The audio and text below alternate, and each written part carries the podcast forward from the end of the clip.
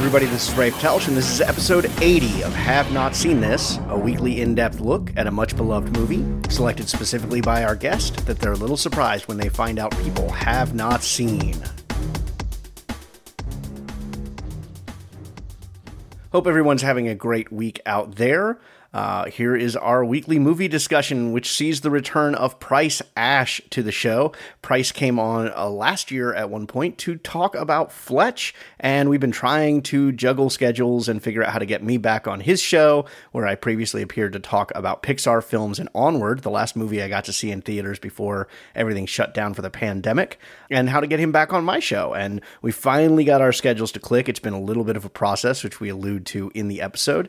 And uh, here he is with a new comedy, uh, one that I had never heard of, which is 2015's Don Verdean, starring Sam Rockwell, who I guess has been a recent fixture on the show between this and the way, way back a couple episodes ago.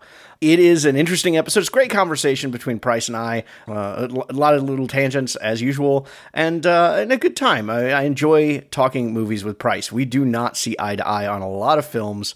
He has a lot of opinions that I don't necessarily agree with, and I'm sure I have a lot of opinions that he doesn't agree with. But it's still fun to sit down with uh, someone I feel like I could be friends with in the real world and chat movies because that's what this is all about. So here we go with this week's episode 2015's Don Verdean.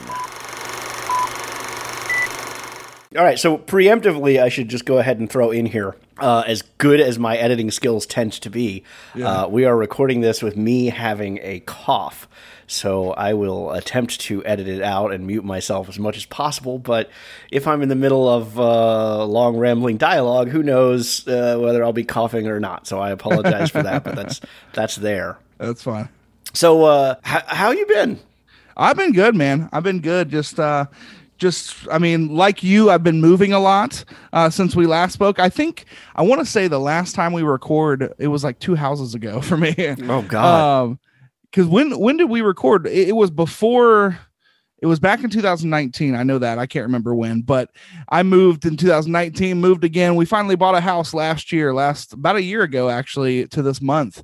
Um, so that is exciting. That's kind of the biggest thing that's happened in my life, probably since since I spoke to you last, or at least formally spoke to you on a recording like this. yeah, we we last recorded it in April, April April of- third of 2019. 2019. Yeah. gum, dude. Wow. So it's been almost two and a half. Wait, wait, two and a half years since we last recorded.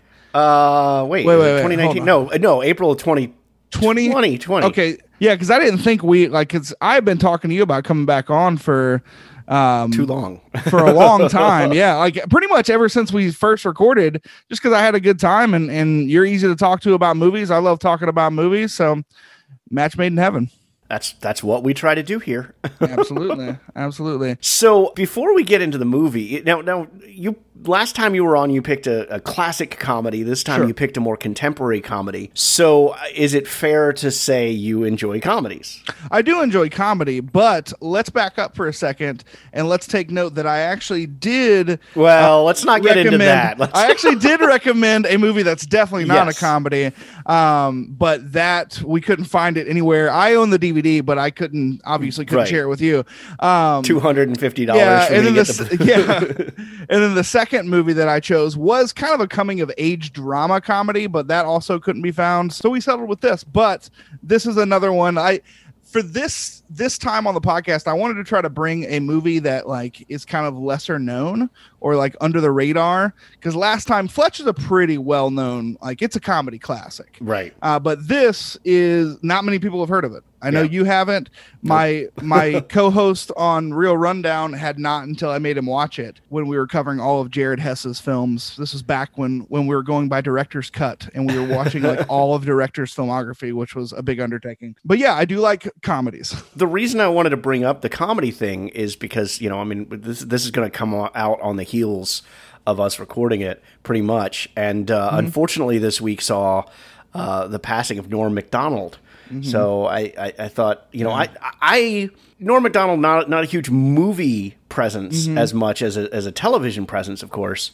But like I enjoyed his work on Saturday Night Live, but back when I was professionally reviewing DVDs and that kind of stuff, I got sent a uh, a comedy CD that he put out, and I like it. He wasn't my flavor at the time. But what I'm discovering is as I get older, there was a lot of nuance and subtlety to his comedy that I Yeah. totally missed out on at the time. Yeah, yeah. Today has been uh, going down a rabbit hole of Norm Macdonald um, bits for me. Um, I've been watching a bunch of Norm Macdonald videos today. To yesterday definitely bummed me out. Honestly, this whole week has been kind of kind of sad because two of like two people that have been influential as far as comedy for me passed. Norm Macdonald, and then I don't know if you're familiar with Ben Best. Uh, Oh, He was co-creator of Eastbound and Down. He's actually a North Carolina native. I'm pretty sure. I'm pretty sure he's from Shelby originally. And also, you know, he co-created and, and starred in uh, Foot Fist Way, which is filmed right here in, in Concord. So, I mean, it's been it's been a sad day for or it's been a sad week for comedy, honestly. Right. Yeah. So anyway, I just I thought you know it'd be a nice moment to, to pay tribute to. Of course, of to- course, well, yeah. I, and I had forgotten about the, the the second one, but yeah, it's um Norm Macdonald was a legend. He was, and the more and again, I mean, I'd, I I think I wrote him off a lot at the time Yeah. just because I didn't. And and now I'm learning learning more and more. It's because I didn't Yeah. get him, but the the legacy that he has, the the the, the reach that his Yeah. comedy had, uh, like Yeah. loo- looking on on social media and seeing all of these other legends of comedy who I who I did get back then Mm-hmm. And still get now, and their responses to his passing is just like wow. He's a comedian, or he was a comedian's comedian. Yes. Um, and, and he had a very dry sense of humor and a very unique delivery. Nobody else did it like he did it. My favorite bit of his non SNL bit of his Uh-huh. was one of, and I can't remember which one it was, but one of the roasts, the Comedy Central roasts. I watched the Bob Saget one today. was it the Bob Saget one where he was doing like decades old, like he was doing 1940s, 1950s style material, and I like think half of the audience is just staring at the stage in just just incredulity, like what the hell Yeah. is going on here? Yeah. And like I think it was, I think it was the Bob Saget one because Saget was just losing it. Like yeah, he was yeah. Saget was losing it. He was laughing so hard. He was like, he spent like a whole like three minutes just making fun of Bob Saget's face. Right.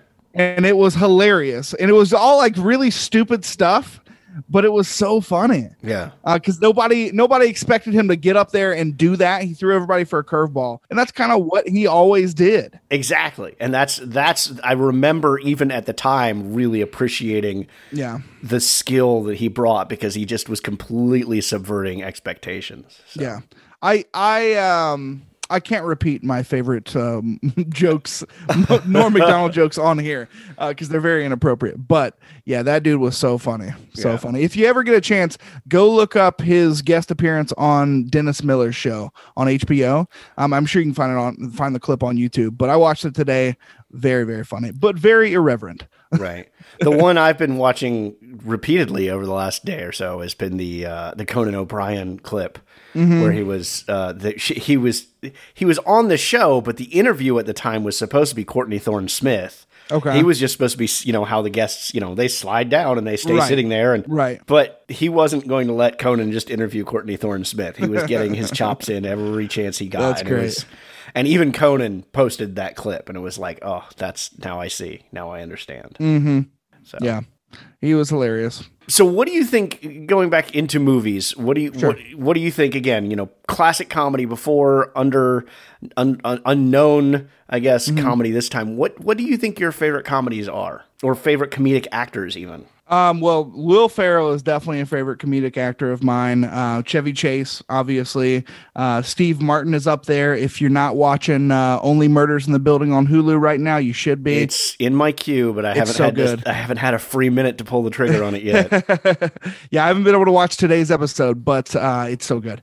Um, but yeah, those three are definitely probably my top three. But like, I don't know, man. I'm not too picky. I don't really care for Jim Carrey that much. Mhm. I love Jack Black.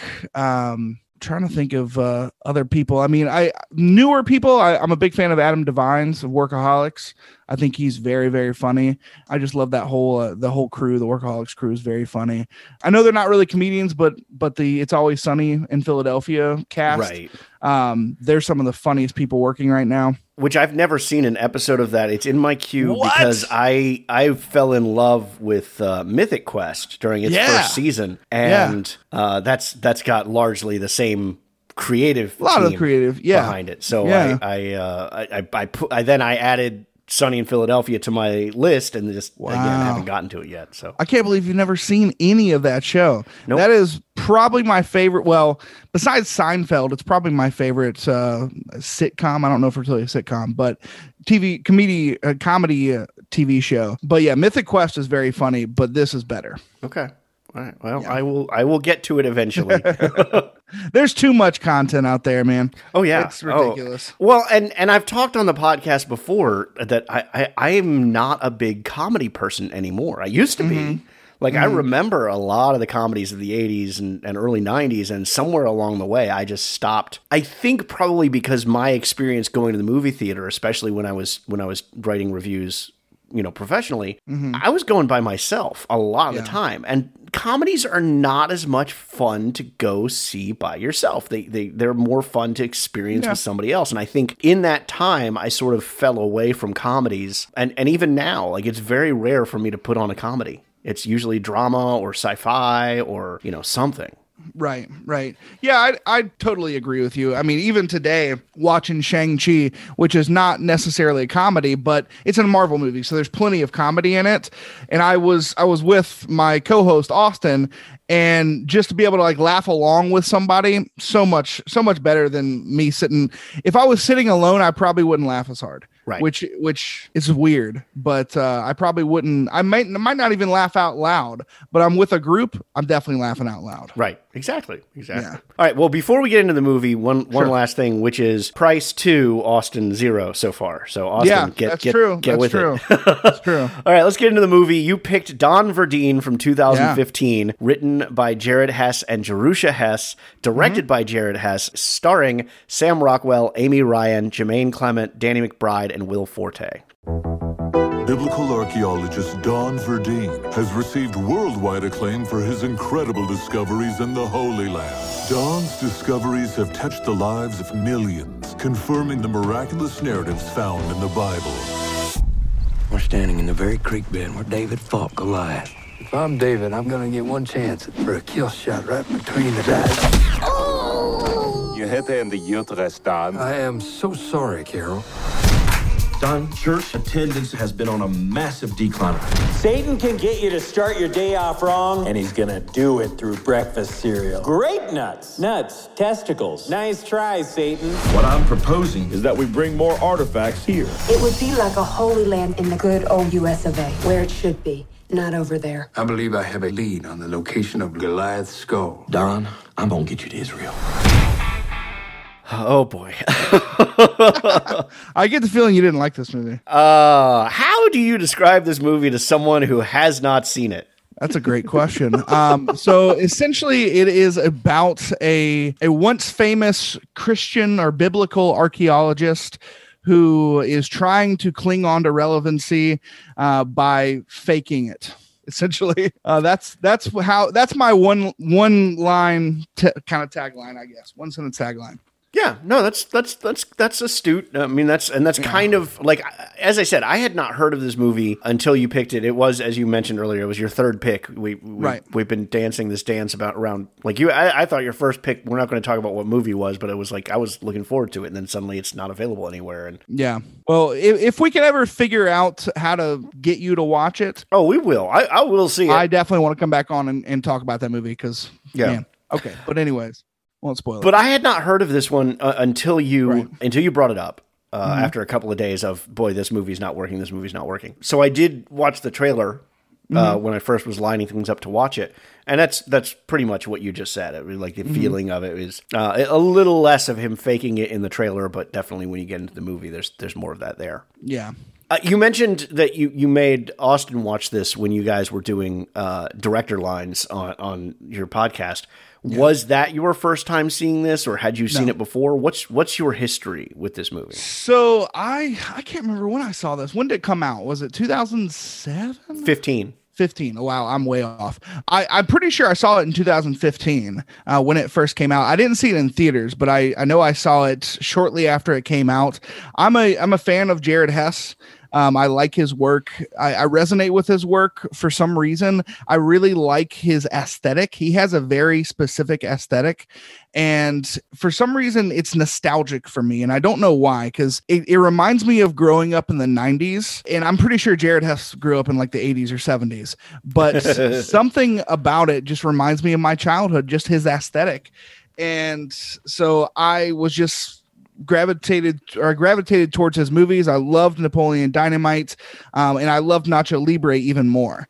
Uh, Nacho Libre, Napoleon Dynamite, I don't love as much as I used to, but Nacho Libre, I freaking love that movie. And then he did a third movie called Gentleman Broncos, which is a real out there movie. If you've never seen it, Nope. it's got Jermaine Clement and um, Sam Rockwell in it. It's wacky, but it's good. um, it's wackier than this movie. Just throwing out there, Hess was born in '79, so he is an '80s, So that- '90s. Yeah, yeah, yeah. That well. that makes that makes sense because I I was born in 1990, so I still kind of felt some of that you know holdover from the 80s when I was growing up. So that makes sense.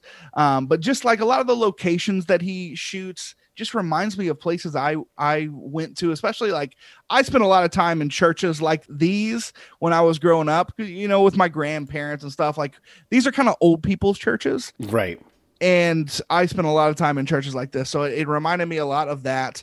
Um, and I just I wanted to see everything that Jared Hess did, and I have so far, um, unless he's done something since Masterminds, but I don't think he has. I, I don't think so. Um, I'll, I'll have to check his filmography again a little later. Yeah, Yeah, so this movie is not well liked. Mm-hmm. It sits at 29% at Rotten Tomatoes with with a 23% audience score. So even at 29%, the critics like it more than the viewers who chime Right. in there. It sits at 39% at Metacritic. And yeah, your your selling point when you you and I were chatting about it was it's from Jared Hess who did, you know, Napoleon Dynamite and Nacho Libre. Um two movies that I don't like I knew it. so it's like oh god this is uh this this is potentially going to be painful Yeah, and i, I mean we'll get into kind of some of my thoughts it's on less stylized than those two movies, though. uh, oh yeah it is definitely not as it is not as quirky as napoleon dynamite It's definitely more mature. I- I- and it has more substance to it because my problem with napoleon dynamite overall is that there's nothing to that movie. Yeah. It's just a bunch of vignettes that really don't end up meaning anything. And at least this has some rough, but Yeah. some character development. Yeah. Um and and I mean it has some good performers in it. I mean it's It really it's- does, It, yeah. it is it is interesting. and that that's why um as far as what you said about uh nacho libre that's kind of one of the reasons why or not nacho libre napoleon dynamite that's one of the reasons i don't like it as much as i used to Right. is seeing it you know grown up it it doesn't hold up as much as it used to I, I was in college, uh, returned to college when that movie was kind of all in the, the cultural zeitgeist. And one of my professors, I had had him for another class before. I had him for a summer class, and he mentioned liking Napoleon Dynamite. And I, I mm-hmm. waited till after class and I went up to him and I, I said, Napoleon Dynamite. He said, Yeah, it's great. And I said, Why? Like, can you what what is substantive about it that you can put your finger on that you can explain why it's great you want us to be critical thinkers critically think about napoleon dynamite why is it great and he stood there for a minute and he stared at me with this grin on his face and finally just went cuz it is like he couldn't he couldn't rationalize his opinion about that Yeah. movie I, I get that though. I mean, there are certain bad movies that I enjoy just sure. and I think they're good just cuz just because I know they're bad movies, but I still enjoy them. Like the like the uh the Fast and the Furious franchise. Um, Oh, God, yes. They're terrible movies, but I love them and I think they're great. i don't even think they're terrible movies they're just not art i mean they're they're Yeah. they're popcorn art Yeah, yeah, So, yeah, yeah. yeah all right That this last one was bad. But i haven't seen it yet It's not good. again, it's not haven't set foot in the movie theater yet. It just has ability the ability to to To rent. to pull it up on demand has has arrived. Yeah. So I may watch it soon. But uh, all right, let's take a look at what the critics did say about this. I find Okay. these reviews really interesting. Okay. Um, the the negative review comes from Bilge Ebiri from Vulture. And he writes, directed by Jared Hess, who made a splash with Napoleon Dynamite back in 2004, but hasn't managed to replicate that film's success in the years since. Don Verdean has an ambling, quiet manner that dulls any satirical edge it might have had. That is perhaps forgivable, maybe even admirable on some level, though the script is loaded with caricatures. Hess is gentle in how he portrays these characters, often emphasizing little human moments that undercut the fraud and the pious opportunism and the grave robbery and the kidnapping and the bribery. What's not forgivable is that the film forgets to be funny along the way. Comic situations this far fetched require conviction, whether that conviction manifests itself through speed or broad performances or something else. Mm-hmm. And a- as we just said, it, it definitely has a more su- subtlety to it, more nuance to it. But I kind of agree in that it's it's missing something that made me laugh at it. Like there was only hmm. one moment in the whole movie. There was hmm. one moment that had me genuinely smiling and laughing. Mm-hmm. And I, I I couldn't put my finger on it until I read that review, but I think especially Sam Rockwell's performance is so just subdued. He is playing this dude who is just laid back. Like mm-hmm. and, and that problem is that doesn't translate well into comedy. See I, I didn't think he was he he's kind of the straight man of of this. And the people around him are the funny people. Boaz i think boaz is very funny. Uh, but the the one thing about the comedy in this it's not the comedy of nacho libre. It's Right. not it's not in your face. It's not it's very subdued. It is um it is quieter. Uh, but the the performers he he gets to come in and perform that comedy I- think do a good job with it. And and I I didn't pick this movie because I absolutely love this movie. Right. It's just a movie that I do enjoy. It's not my favorite Jared Hess movie, but it's a movie I do think more people should watch because I do think it is better than the reviews give it credit for. Um, I, I think there's there's quite a few moments that I wrote down. We can talk about them now or, or whenever. Um, that that I thought that I thought was very funny that definitely made me laugh out loud. Um, let me just bring up a few. So Well, let's hold off and let's do the positive okay. review first, and then we'll get Okay. into some of those moments because the positive review, Okay. uh, the positive review makes me laugh. okay, A- And this is written by Alissa Wilkinson of Christianity Today. Uh, and she writes, I mean this in a good way. Don Verdean probably never had much of a chance. It's a satire set in American church culture, which means it will offend those Christians who don't find it that funny. A lot of its humor relies on the audience's insider knowledge of the obsessions and verbal tics of a subculture to which many of them don't belong. That mm-hmm. probably explains why, the first time I saw it, the laughter in the theater was restricted to a few chuckles, except for two people obnoxiously howling at the screen. One was some guy near the back of the room, the other was me. Now, the fact that this is a satire of religious culture and the reporter is from Christianity Today, when I uh-huh. first clicked to read the review, I was like, oh, this is going to be hilarious. She didn't get that she was part of the joke. And when mm. I read the review, it was like, no, she did.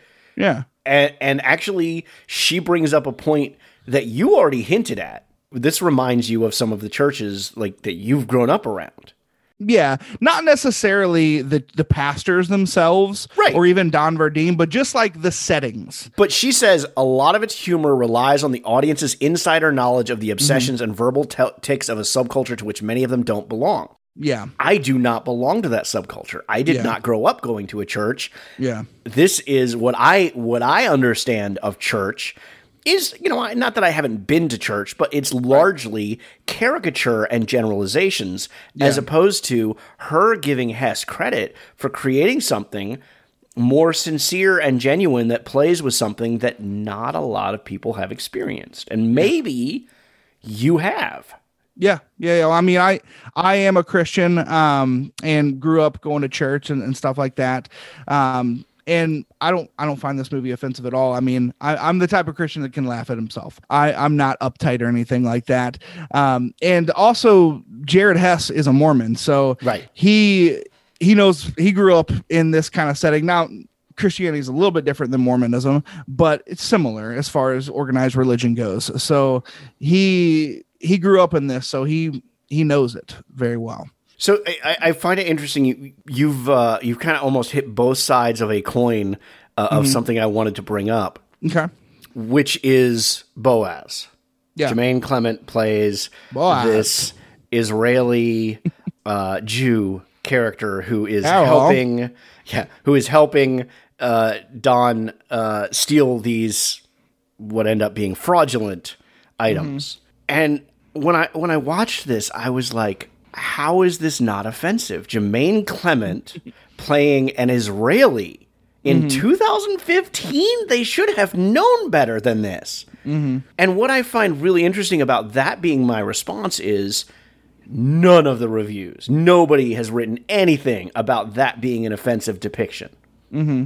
Which I would think it would be. But you yourself just said, you know, you talked about how Boaz is one of your favorite things about the movie and, you know, not finding things offensive in the movie. So, so maybe I'm missing the point. I guess I didn't really find. Um, now I'm not Jewish, so I can't necessarily speak for the Jewish people, but I, I didn't find him to take on a lot of like Jewish stereotypes, if you will. Um, I mean, I, I guess, I guess the fact that he was. Uh, how do I say this without offending anybody? I guess the fact that you know he was a little slippery, um, that that could be construed as um, a Jewish stereotype, maybe. Well, I, um, I think what I meant more was the fact that it's a, a New Zealander playing a, an Israeli. Just Oh, seems, yeah. you know, off to me.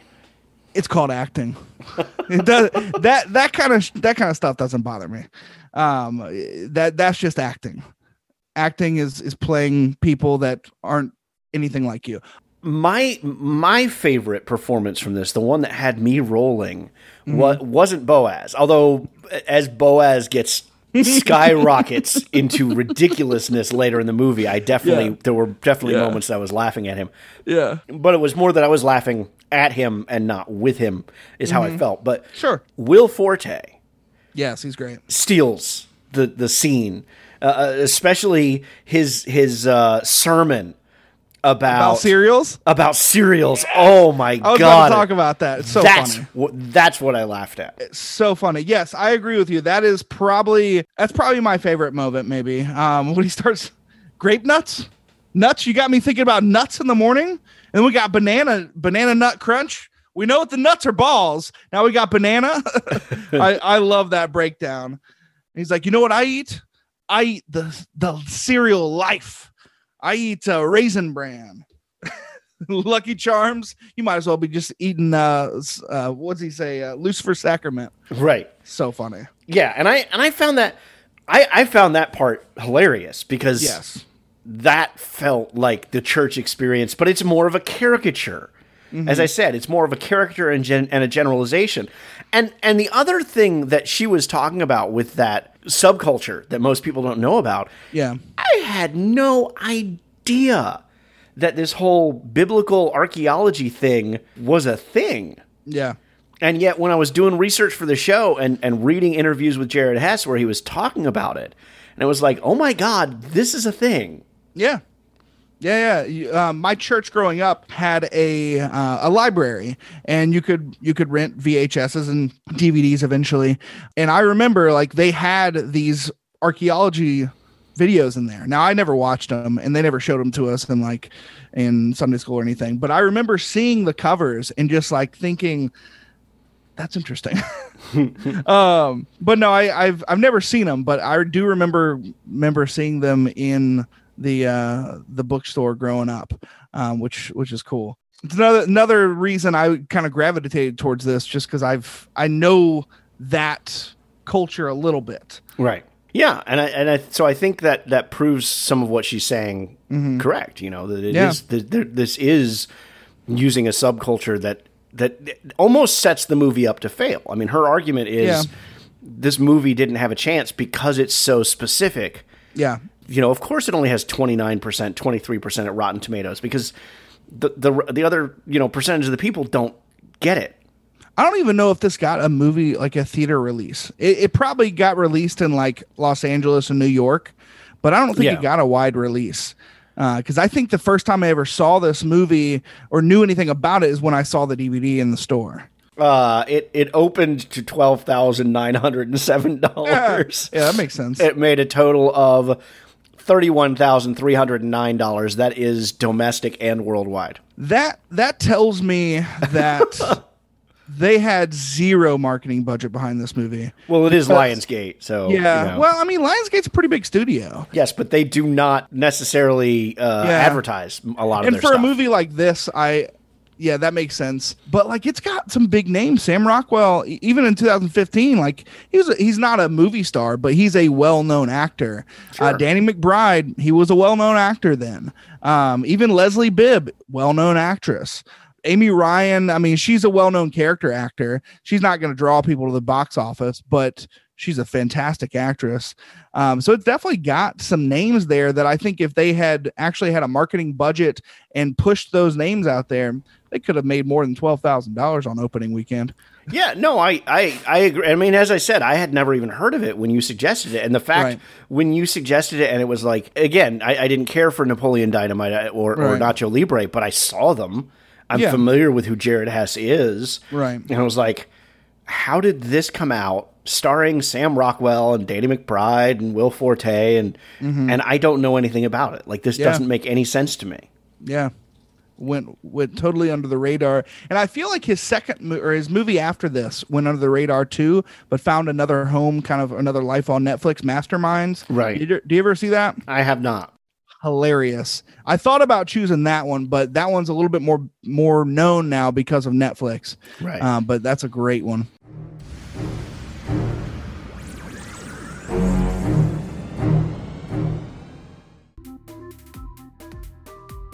If you enjoy space adventures featuring brave and competent astronauts, Can you give me a countdown to be ready? A three, two. if you enjoy podcasts that are culturally sensitive, I've been labeling stuff aboard the ship with post-its so she can learn our language. I speak English, you bloody. if you enjoy shows with sophisticated humor, Well, that's just rude. It's her spacesuit. then you may not want to listen to Oz 9. But if you simply enjoy giggling, Oh, you Anglais, so snooty about all the everythings. Oz 9 may be the show for you. Get it wherever you find the other shows you like to put in your ears. That title is spelled O Z dash numeral 9. You could certainly do worse.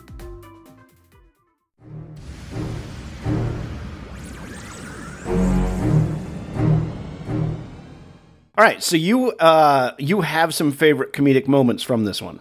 Yes. So shortly after, well, the breakfast cereal monologue was hilarious. Shortly after that, I don't remember exactly when, but um, there's a sequence where Danny McBride is talking to.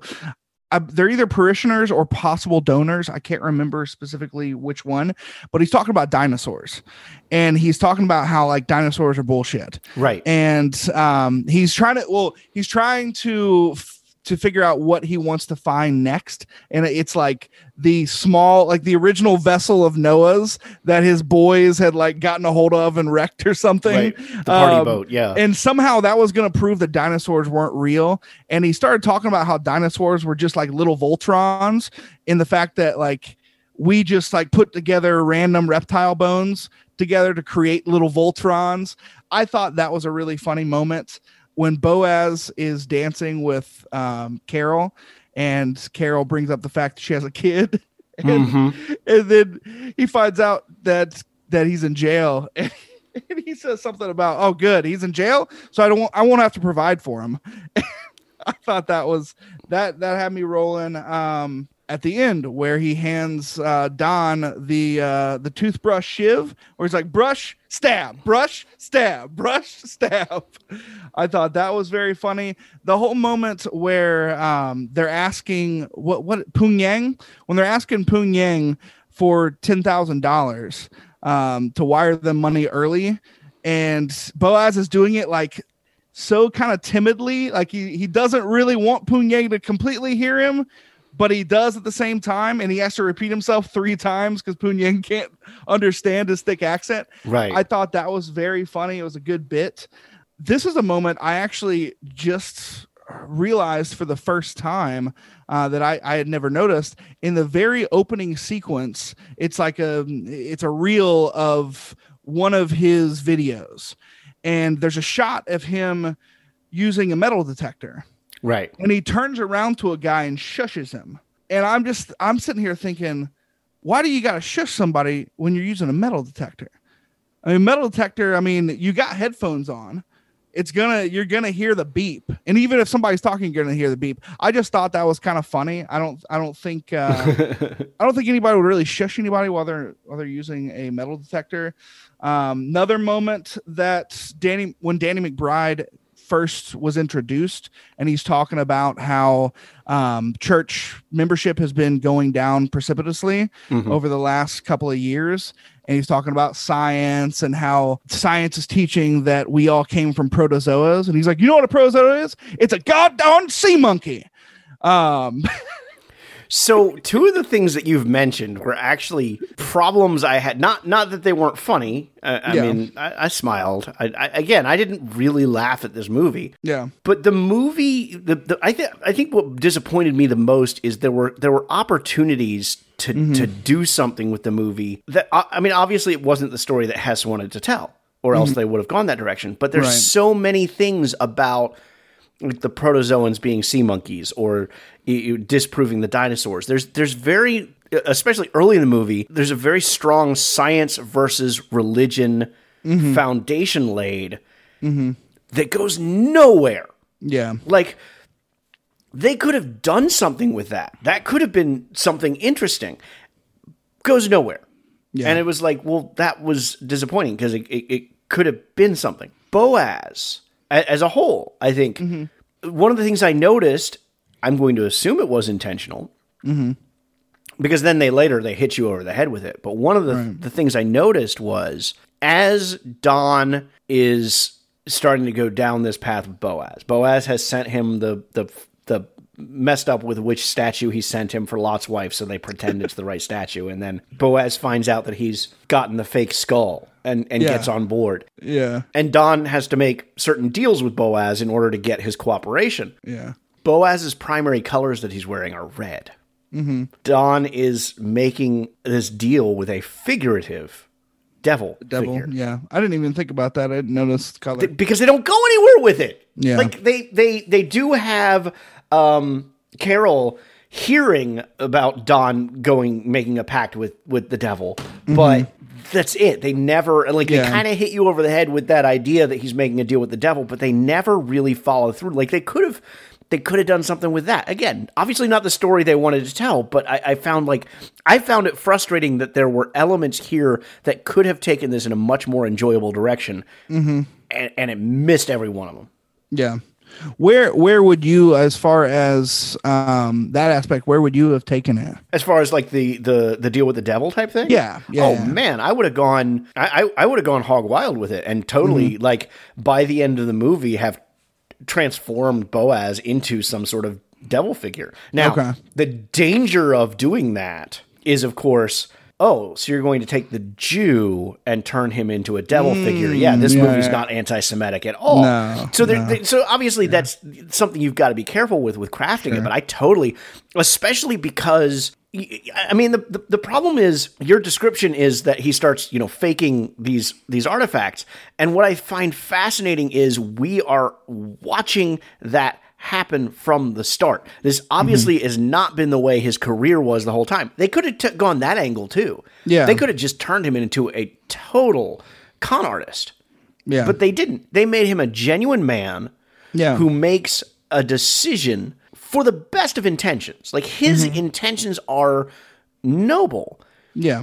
but it's still the wrong decision. And it lands him in a very dangerous relationship with Boaz. Yeah. Because Boaz gets the upper hand there and, and he wants what he wants. So I just Mm-hmm. I think there's there's a lot that they could have done. Yeah, I mean, I, I would agree with you. I, again, I don't think this is a perfect movie.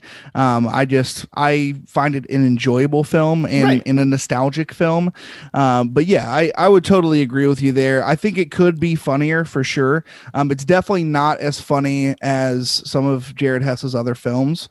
Um, and I do agree that it, could have they they could have gone a little bit more interesting directions in some of the some of the ways the story could have gone. But I don't know. I'm I'm pretty satisfied with how the story went. There's one there, there's one thing that doesn't really make a lot of sense to me as far as the progression of the characters go, and it's it's at the very end. Yep, I was Um, going to bring that up. I, I never I never got a romantic feeling between Don and Carol. No. It was always platonic, but it, it was close platon- platonic, but never romantic. And then she kisses him at the end, and that just kind of pulled me out of the end of the movie. Luckily, it is the end of the movie pretty much until we get to the uh, brush stab scene. Um, but yeah, that that pulled me out of that scene because it really doesn't make sense. that didn't bother me as much because she kissed him. Yeah. And while there was definitely not a romantic relationship developed between them over the course of the movie, mm-hmm. there was, especially at the beginning of the movie, a Yeah. one a one way sense of idolization. Yeah, she definitely admired him a lot. Right. So I could I could see her kissing him. What didn't make any sense to me in the world whatsoever is the last shot of the movie where Don is in prison and I, like okay, he im- he he's accepting that he's in prison, which means he's taking responsibility for the bad choices he's made. Great. I can totally get behind that again. Don is made from the very beginning to be to be a good guy who makes a bad choice for the right reasons. These are the consequences for those reasons. He also is like seems like he might fall back in line with Boaz, which is a bad idea. yeah, yeah. But then he spots the younger man Yeah. and he realizes it's Carol's son. Just so happens to be the exact same jail. Right. Just happens to be the exact same prison. He goes over, asks, Is your mom's name Carol? He says Mhm. yes. And we pan away with the building. What the hell? I don't understand the point of that. Yeah, There's no foundation for this whatsoever. like what are we what are we gonna see a sequel with him mentoring him in the jail? Um like I yeah, that I totally agree with you. That did not make sense. It didn't need to be in the movie. I'm not really sure what the point is, other than the fact to tie Carol back in somehow, um, and her son that she had talked about briefly earlier in the movie. Um, yeah, yeah, I, I totally agree. That was weird, and it was also weird. Like he ran on foot from the hospital. Um, how did the cops know exactly where he was at Carol's? right. Like they just they just pulled up uh, like literally a minute after he got to Carol's. They're on him. Right. I'm like that makes no sense. I I turned I tend to turn a blind eye to the logistics To- of police, that, yeah. of police I- I feel finding people in movies at any point because it's just Yeah. at this point we just go oh okay I mean it's have you ever Yeah. played one of the Grand Theft Auto games the police know Oh, where you are every find second and I don't Oh, know I, why I love getting the police on me in Grand Theft Auto. right but like I'll get away from them and then Yeah. suddenly they're there again and it's like how Yeah. did you know I had lost Yeah. you Yeah. so Yeah. No, I, I feel you on that. All right, so we, we talked a little. We've already talked about Jermaine Clement. I mean, Jermaine Clement is interesting as Boaz. I do not think it's Clement's best performance by any means. No, I, I totally agree with you. There. Um, and and as I said, I found it I found it borderline offensive, but apparently I'm alone in that, so I'm just going to Yeah. deal with it. Yeah, I, yeah, you are alone in that. I, but I don't get offended easily. Um, I'm I'm perfectly fine with uh, uh, political in, incorrectness. Now, if you're being mean spirited, obviously, Right. But like, I I I'm a lover of comedy, and comedy can get pretty. Comedy is meant to offend. Like comedy, if you're not offending, I love the comedy that offends everybody in the room Gotcha. like uh blazing saddles one of my favorite movies of all time it literally offends everybody It does its best. That's why it would never it would never get made today. could not make it today definitely not Uh, so let's talk about some of the other performances, just to give give a couple of, of, of minutes to, to some of the others. mm-hmm. As I said, I mean Sam Rockwell is an interesting pick for Don Verdean. Um, He he plays it very subdued, very low key. I almost wish you got more exasperation and intensity as his relationship with Boaz kind of steamrolls out of control. But that's Yeah. that's a choice they made, and I and I Mhm. get it. But Amy Ryan as Carol, Mm-hmm. it, it took me a couple minutes to remember where I had seen her from. Of course, I know her from The Office. Yeah. Her performance is really interesting because, as I Mhm. said, it is. It's not romantic, but there is this sense of almost idolization of him at the beginning of the movie until she starts learning who he really is, you know, Yeah. or, or what choices he's made. And even Yeah. then, there's a sense of acceptance of it, where she made the comment about that sometimes you do need to lie for the greater good. But when the people around you start getting hurt, then that sin is yours to carry. And I was like, Mhm. that's actually a really astute idea. Yeah. I don't even remember that line. When did she say that? Um, when she discovers the the fraud, Okay. the fraud, when when The fraud, after yeah. after the press conference, because they made up the whole story about the Al Qaeda or the, the the and and like the getting taken prisoner and all that, and she was there. Yeah. She knows none of that happened, and sh that's Yeah. when she tells him about you know like Yeah.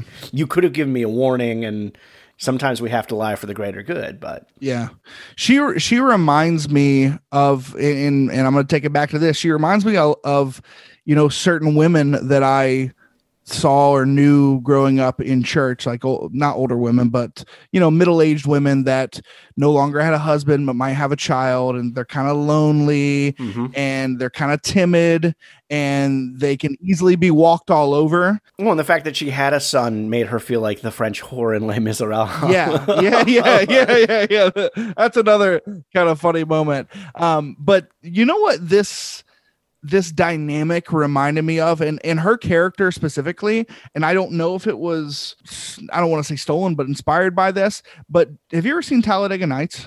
Of course, yes. It reminds me of of the dynamic between Will Ferrell's character Ricky Bobby and Amy Adams, who is his assistant, who's very timid. He walks all over her until she finally puts her foot down and and they end up falling in love or whatever but like that the, dyna- the dynamic minus the the romantic stuff which i again don't agree with but that that dynamic really was very similar in this movie and even the character was very similar in the way they played it um as far as like being very timid easily walked all over Okay. Um, Danny McBride and Leslie Bibb as the Mhm. Lazaruses. Yeah. I'm I'm a huge Danny McBride fan. Um, I don't think this is his funniest performance, but I do think it is a good performance. Um, and I do think he has a lot of funny moments, funny one-liners. But just just in general, I think he's playing this t- this stereotype of a pastor very well. Yeah, I I think somebody asked me the other day about Danny McBride that they had not really heard of Danny McBride, and I was like, well, he was in just about every bad comedy from the 2000s. You know, it's like he Bad he, comedy. he has a lot of not so good roles here and there. Um, he is great in Pineapple Express. That one I have not seen yet. Your like, Highness is terrible. oh my god, Your Highness is so bad. I so and I was quick. so expecting that one to be good. Me too. Me too. Real quick, I want to take a quick aside. Um, I actually I went to NC State, and when I was there, your Your Highness came out, and they actually brought the movie to campus to screen before it came out, and it was Danny McBride and David Gordon Green. And I actually got to sit front row for that screening and like ask them questions afterward, which was super cool. Uh, but it was a very bad movie. Yeah, yeah. I, and, like, I, and I pointed out, like, like he's great in Tropic Thunder, Yeah, but yeah. he's like so over the top in that movie. that's what he does, though. Right, exactly. over the top. But that's not what he does here. No, it's not. And that's actually I, I found that a, a fresh difference in his performance is that it was Yeah. a, it's it's again it's not as subdued as Sam Rockwell's, but Yeah. for Danny McBride it's subdued. And he has done that through the years in every once in a while in things. Yeah. But that is kind of his shtick is is very bombastic. Yeah, and Leslie Bibb I just wanted more of in general. Yeah. once I She's always great. because uh, Jupiter uh, Jupiter Ascending or whatever that was. No, no, no, no. What's the name of the TV show? Jupiter's Legacy. She she's a she's a major player in Jupiter's Legacy on Netflix. Oh, yeah, yeah, yeah. Which Okay, did I- not I get watched- renewed for a second season, so I'm not going to recommend anybody watch it. I watched like two episodes and didn't really like it. I enjoyed her in it though, so it's like Mhm. when she showed up here, I was like, oh, I could I could go for more of that. Yeah, she's always good. She she was good in the bit parts that they gave her in the Iron Man movies, Yeah. which I guess is where she met uh, Sam Rockwell because they're they're together. Pro- oh, are they? Yeah, yeah. Oh, okay. And then, as I said, Will Forte, like to me, he Yeah, steals he's the great. show. Like he's, He's not in much of this movie, but when he is, like he's the best thing about it. He's a guy that I have grown to love over the years. When he first came on the on the scene doing MacGruber, I was like, this guy is dumb. He is not funny at all. Uh, but I've really grown to love him over the years. I what what really changed my mind about it because I kind of had that same mindset when he was on SNL. It was just like, oh come on, dude. Mhm. Um, but Last Man on Earth, Yes, that's a very I, funny show. I really enjoyed him on that. and, the MacGruber movie is very funny. I've heard that. It's I've very not, funny. I've not watched again. I don't watch enough comedies, so Yeah, one of these days I'll change that. I recommend it. All right. So the the setup, the whole con job where they're taking Mm-hmm. um Punyen uh to to to the where they have the Yeah. the, the, the holy The grail, Grail, hidden. yeah. I've been watching a lot of heist stuff lately. Mhm. And I was like, that that actually played out pretty well. Yeah. But I particularly liked the fact that they go from uh, uh, Boaz taking out the detonator for his own squib, and and you get, I mean, like they don't even hide it. It's not like the audience thinks for a second that he got shot. It's Yeah. just blam, and and like I mean, we see it and we see the over exaggerated responses, and then suddenly Punyan is the one shot, Yeah, and it's like that that had me do a double take as well, where it was like, oh wow, but he wa- was he. I mean, he wasn't really shot, right? I thought he was. I just he wasn't Maybe- really a millionaire. Yeah, yeah. Maybe he was really shot. I don't know. Um, I also thought it was kind of funny, and this is me being technical. I don't know if they meant to do this or not, but if you notice, when Boaz gets shot, he gets shot in the front of the leg. He gets shot in the front of the leg, and the shooters are behind him. Right. Yeah. I think that was intentional, but, uh, I, I think it was intentional just to show how idiotic they yeah, were. That, and and how dumb Poon they they expected Poon Yang to be too. Yeah. All right. What have we not talked about that you wanted to make sure we chatted about before we move into the end game here? Honestly, that's pretty much it. I have a couple like one-liners here that I don't remember where they came from, so I'm not going to talk about them. Oh, okay. Um, Feel free but- to throw them out.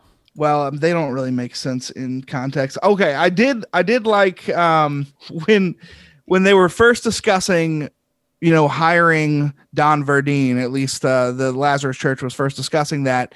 He was talking about how he wanted to create a museum and how he he was talking about how he wanted to create a museum and it would be like bringing the Holy Land over here in the good old US of A where it should be.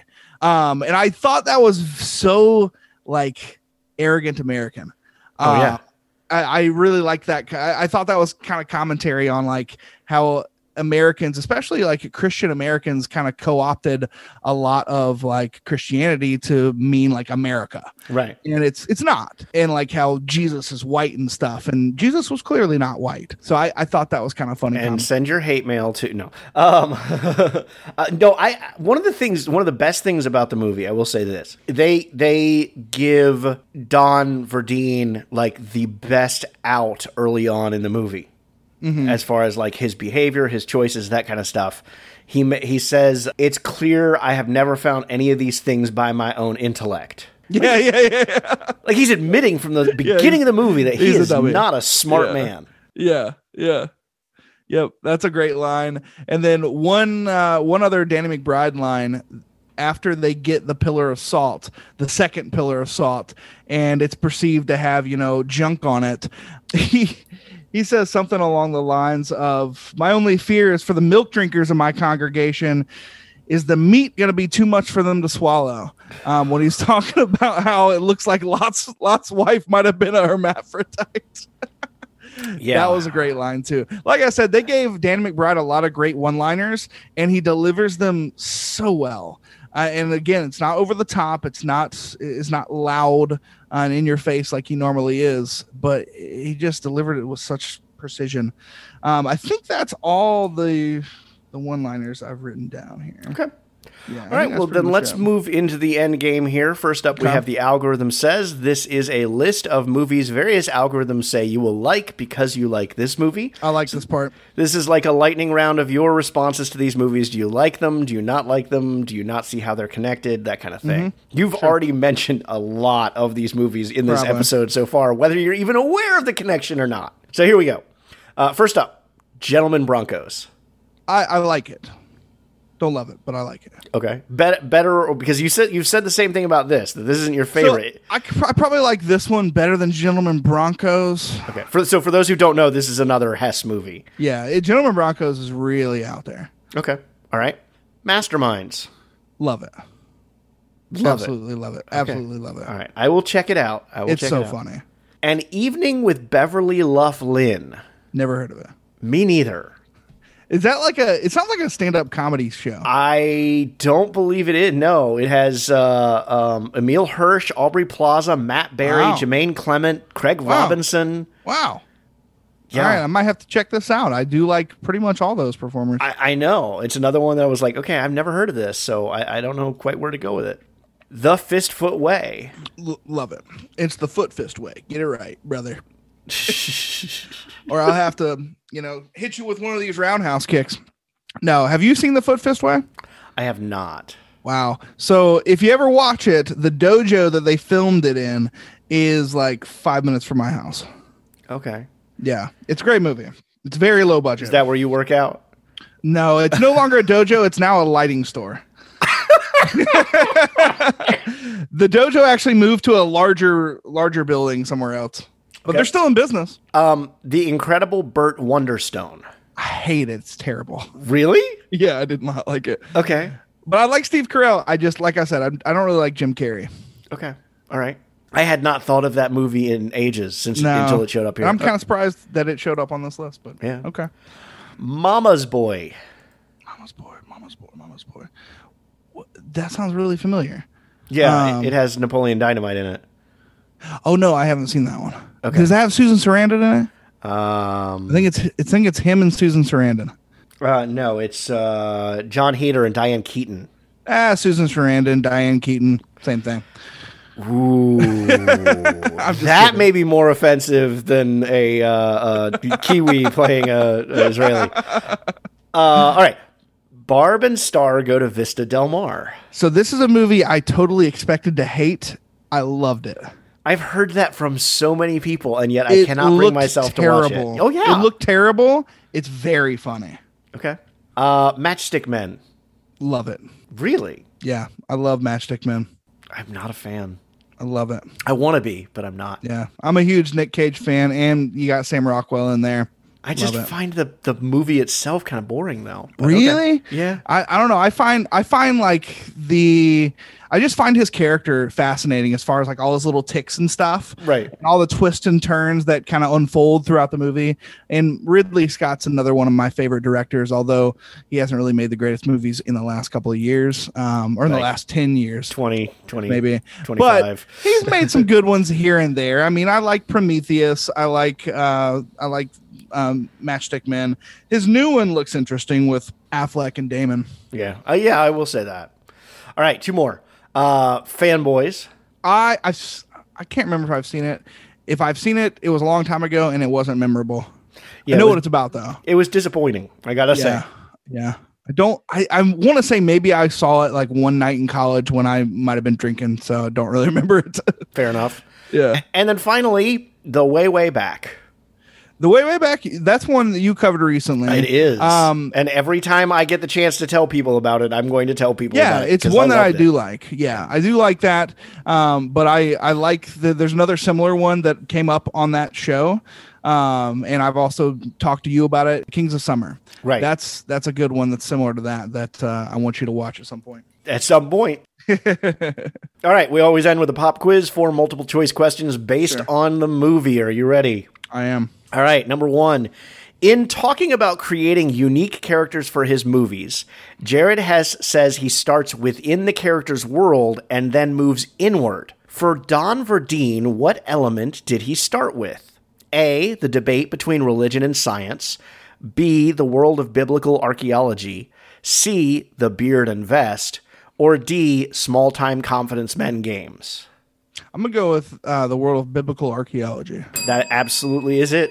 okay Um, yeah, he he said that there's this whole world that so many people don't know anything about, and like that's where he started with it. All right, number two. Besides the character's world, Hess says he has difficulty writing dialogue or anything for a character until what else is established about the character. A. The actor is cast in the role. B. An extensive backstory is developed. C. The clothes the character wears. Or D. How the character would dance. Hmm. So I'm gonna say it's not A because you kind of have to have a script to get an actor on board, or at least I wouldn't think Hess would have that much pull. Um, I'm gonna go. What was B again? Uh, an extensive backstory is developed. I'm gonna go with B. No, it's the clothes the character wears. He wants to know what they look second like and what they sound like before he can write dialogue for them. That makes sense. Yeah. All right, number three. While Hess was creating the characters for Don Verdean, one actor disagreed with him about how to portray the character, but ended up creating what was seen in the final project. Which actor had such a large say in his part in the movie? A. Sam Rockwell as Don Verdean. B. Jermaine Clement as Boaz. C. Danny McBride as Tony Lazarus. Or D. Will Forte as Pastor Fontaine. I'm gonna go with Boaz. Yep. He wanted Jermaine Clement to play it with his natural New Zealand accent, and Okay. he, it was his idea to do kind of the Hebrew accent hmm. type thing. I, I I think it worked better that Yeah. way. Uh, and finally, one of the actors cast in for Don Verdean responded to the script and casting news by saying he was really excited to be able to tell his mama about the part. Who was it? A. Sam Rockwell as Don Verdean. B. Jermaine Clement as Boaz. C. Danny McBride as Tony Lazarus. Or D. Will Forte as pa- Pastor Fontaine. I feel like Danny McBride would call his mother his mama. That sounds that sounds like something he would say. I'm gonna go with Danny McBride. It was Danny McBride. Okay. Excited Alright. he could tell his mama he was playing a Christian pastor. Well, he he has a lot of uh, issues with growing up in the church. Um, I mean, have you ever seen his show, um, The Righteous Gemstones on I HBO? have not. a great great show uh but that is i mean that that's no holds barred that does not hold back but i mean that's more poking fun at like prosperity church gospel. I don't know if you know what, prosperity church is but like joel osteen Yeah. um which i'm not a fan of um so like i i love that show because i love making fun of those people because i think they're ridiculous All right, man. Where can people find you? What do you want to promote? Um, so you can find me on uh, Real Rundown, which is a podcast I've been co-hosting with my buddy Austin uh, for a few years now. Now that we're kind of getting back to normal, we're gonna have you on. I know we were gonna have you on a couple weeks ago, but that kind of got messed up. But we are gonna have you on again, hopefully before the end of the year. Uh, and then if you can't find me there, I'm actually on a new podcast that's not quite out yet.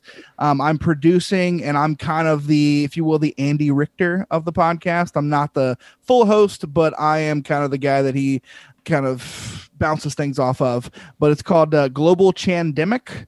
Um, it's hosted by another frequent guest on our podcast, Chandler Smith, um, who I grew up with. Um, good buddies with and he just he's wanted to do a podcast for like a year and a half. I'd kind of encouraged him to do so. He asked me to come on board and help him so i was more than willing to do so and uh, i figured i might as well try to keep up with you with all my different podcasts.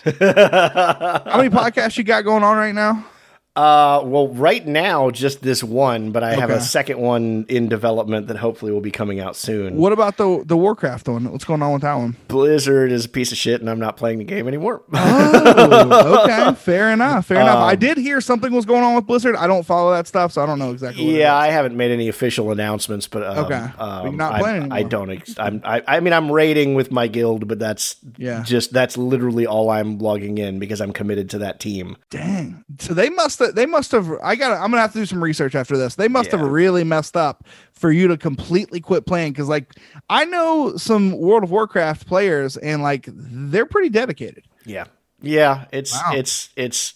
I'm sorry to hear that. We'll talk about it off air. Yeah, sure, Um, sure. So, so this kind of to me illustrates one of the things I love about movies because you picked a movie that zero interest in, Mm-hmm. Yeah. watched it. I don't think it's a great movie. Yeah. But we still sat here and had a fantastic conversation for the Sure. last hour, and Sure. you changed my mind about a couple of things. So Yeah. you know, I think that that's one of the things about that that to me is fun about film is the conversations that you can have. Absolutely. So thank you for a great conversation, even if I didn't, you know, think the movie was brilliant. It still was just fun to chat with you about it.